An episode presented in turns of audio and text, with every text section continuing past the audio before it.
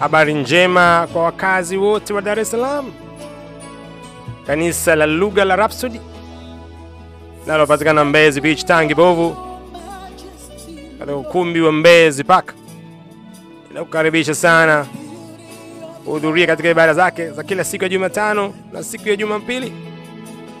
Siku ya Jumatano ni kuanzia saa 12 jioni mpaka saa moja na nusu na siku ya Jumapili ni kuanzia saa tatu asubuhi mpaka saa tano nusu asubuhi. Wakati mzuri wa kusikia neno la Mungu, wa kubarikiwa kwa utukufu wa Injili ya Bwana wetu Yesu Kristo, kama ambavyo inahubiriwa na mtu wetu wa Mungu mchungaji Kristo ya Kilome PhD katika vitabu mbalimbali kama Rhapsody za Uhakika.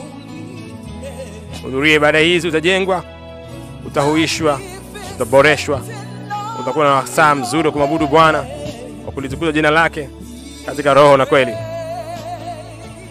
Wasiliana nao katika namba zifuatazo 0736 000 999 na Mungu akubariki sana. Rhapsody Language Church inakupenda sana, inakaribisha sana.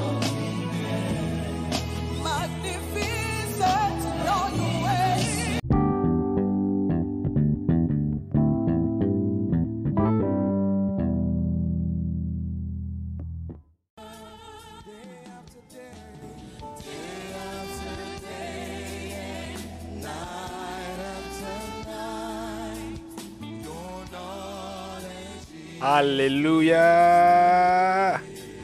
Hakuna mji, hakuna lugha ambapo maarifa ya kweli ya Mungu hayasikiki au hayafahamiki. Hmm? Maandiko yanasema dunia itajazwa kwa maarifa ya utukufu wa Mungu kama vile maji yanavyojaza bahari. Na hakika unabii huu unatimia, kweli hii inatimia. Wow, karibu tena, hii ni Amidos Live Podcast. Leo ni siku nzuri kabisa ya Jumanne tarehe 20 Februari 2024, wakati mzuri kabisa wa kujifunza neno la Mungu, na hii ni Rhapsody kwa toleo la watu wazima, eh, kitabu chetu ambacho kinaandikwa na mtu wetu wa Mungu mchungaji Chris Oyakilome PhD. Neno la leo ni nzuri kabisa, linasema fanya imani yako iwe hai eh? Fanya imani yako iwe hai, isiwe mfu, hapana, iwe active eh? Iwe hai. Wow. Kwa kumbe unaweza kuwa na imani ambayo imekufa. Unaweza kuwa na imani ambayo ni mfu, ambayo hai- haitokoti eh? hai haifurukuti. Soma katika andiko la ufunguzi leo ni Waebrania sura ya 11 mstari wa sita ambapo neno linasema, lakini pasipo imani haiwezekani kumpendeza, kwa maana mtu amwendeaye Mungu lazima aamini kwamba yeye yuko na kwamba huwapa thawabu wale wamtafutao. Nasikia hii, pasipo imani haiwezekani kumpendeza Mungu. Kwa maana jambo la kwanza, iye mwendeaye lazima aamini kwamba Mungu yuko oh, na kwamba huwapa thawabu wale wamtafutao. Kwa wale watu ambao wanabeza kwamba ah, mambo ya imani, mambo ya imani, hebu tuongee uhalisia. Sikiliza, hakuna uhalisia nje ya imani, kwa sababu kwanza, ili umwendee Mungu lazima uamini kwamba yupo, lazima una imani. Kwa hiyo imani ni kiini, ni msingi wa maisha ya Ukristo, ni msingi wa maisha ya yeyote yule. Wow, mtu wetu wa Mungu anza kusema kila kitu katika ufalme wa Mungu kinafanya kazi kwa kanuni ya imani. Kwa hiyo kutunza imani yako ni jambo la muhimu sana. Hata unyakuo tu, imani yako itahitajika, kwa sababu sio kila mtu atasikia sauti ya parapanda. Nasikia hii kwenye ufalme wa Mungu, kila kitu kinafanya kazi kwa kanuni ya imani, kila kitu. Yaani hakuna sehemu tunasema tuweke imani pembeni tuzungumze jambo fulani. Hakuna ki, uwezi kiuhalisi utakuwa una step up, unatoka nje ya ufalme. Oh, mtumishi, na huko nje ya ufalme kuna giza, kuna kilio, kuna kusaga meno hmm? kuna majuto huko. Una haja ya kutoka kwenda nje, una haja kutoka nje ya ufalme. Mtumishi, kaa ndani ya ufalme. Mtoto wa Mungu anasema hata unyakuo tu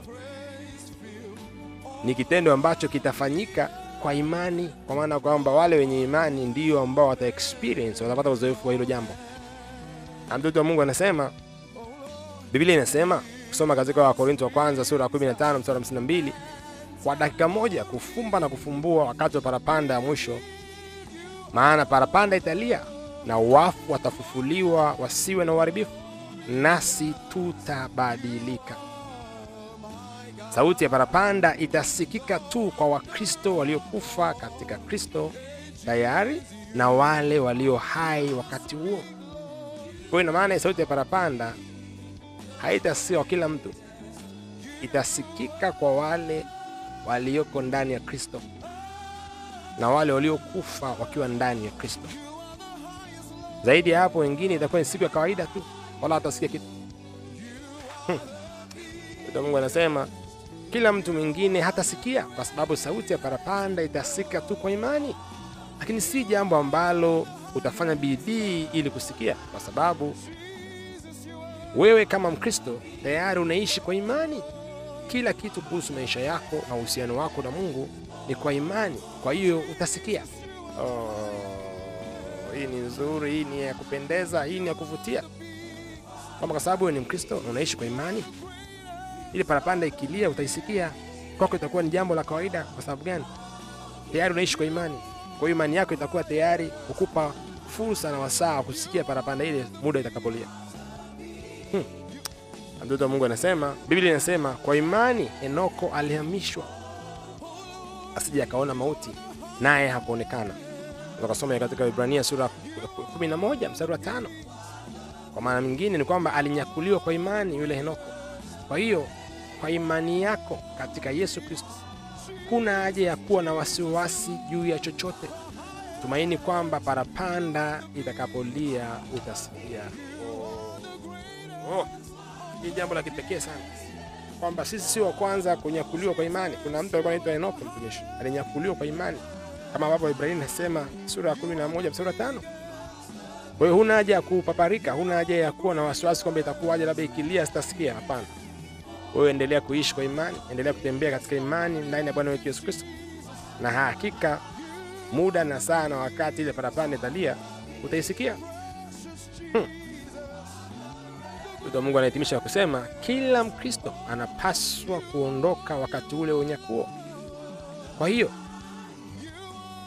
ina maana kwamba mtu yeyote ambaye hataenda alikuwa haishi maisha ya imani, wala alikuwa hamwishii Bwana. Iweke imani yako hai, ishi kwa ajili ya Bwana kila siku, tembea katika upendo na katika haki, lenga katika kuwatayarisha wengine kwa ajili ya unyakuo na kuingia katika ufalme wa Mungu. Oh, mausia ya kipekee, maelekezo tofauti kabisa hmm? kwamba Mkristo atakayemisi ule unyakuo ni kwamba alikuwa amwishii Bwana, ni kwamba imani yake iko hai, ni kwamba alikuwa aishi maisha ya imani. Lakini haipasi kuwa hivyo kwako. Kama umesikia maneno haya leo hii, unaweza ukachagua uamuzi wa kuichochea imani yako ikawa hai kila siku, ukamwishia Bwana kila siku. Na mtoto wa Mungu anatuambia hapa, tuwatayarishe wengine kwa ajili ya unyakuo. Tulenge hata kufanya hivyo, tudhamirie, tukusudie kufanya hivyo. Haya hayatokee tu yenyewe, ni lazima uweke kusudi, mpango, mkakati na udhamirie na ufanye kwa juhudi na kwa bidii hmm. Oh, kumbuka unapaswa kuifanya imani yako kuwa hai, sio jukumu la Mungu, ni wewe binafsi. Na kumbuka, imani huja kwa kusikia na kusikia huja kwa neno la Mungu. Kwa neno la Mungu tena na tena na tena, litafakari tena na tena na tena, lisome, lijaze kwa wingi ndani yako, na itendee kazi hiyo imani yako sawa sawa na kile ambacho neno la Mungu linasema. Hmm. Fanya sala hii pamoja na mimi. Sema: Baba mpendwa, asante kwa imani yangu katika Yesu Kristo isiyoyumba isiyotikisika. Ninatembea katika nuru ya neno lako na ya wokovu wangu, na nina shauku juu ya upanuzi wa ufalme wako duniani na utawala wa haki yako katika mioyo ya wanadamu, katika jina la Yesu, amina. Oh, haleluya eh? Sala ya kipekee sana hii, kwamba una shauku na hamasa ya upanuzi wa ufalme wa Mungu duniani kote na utawala wa haki yake katika mioyo ya wanadamu. Inapaswa kuwa shauku yako, inapaswa kuwa hamasa yako, inapaswa kuwa kipaumbele chako, kuona ufalme wa Mungu unapanuka, unasambaa, unaenda kila mahali duniani kote. Wow. Na mafunzo zaidi kwa kusoma mistari ifuatayo: Waebrania sura ya 11 mstari wa 5 mpaka wa 6 na Wathesalonike wa kwanza sura ya 4 mstari wa 16 mpaka wa 17. Siku yako iwe njema na ushindi, iwe ya utukufu na ubora. Oh, katika jina la Yesu, amina.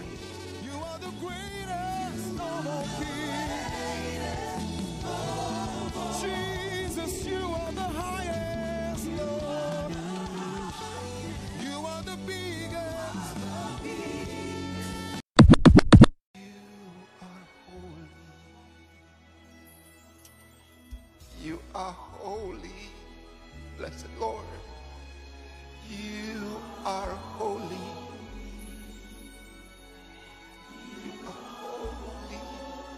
Oh, You!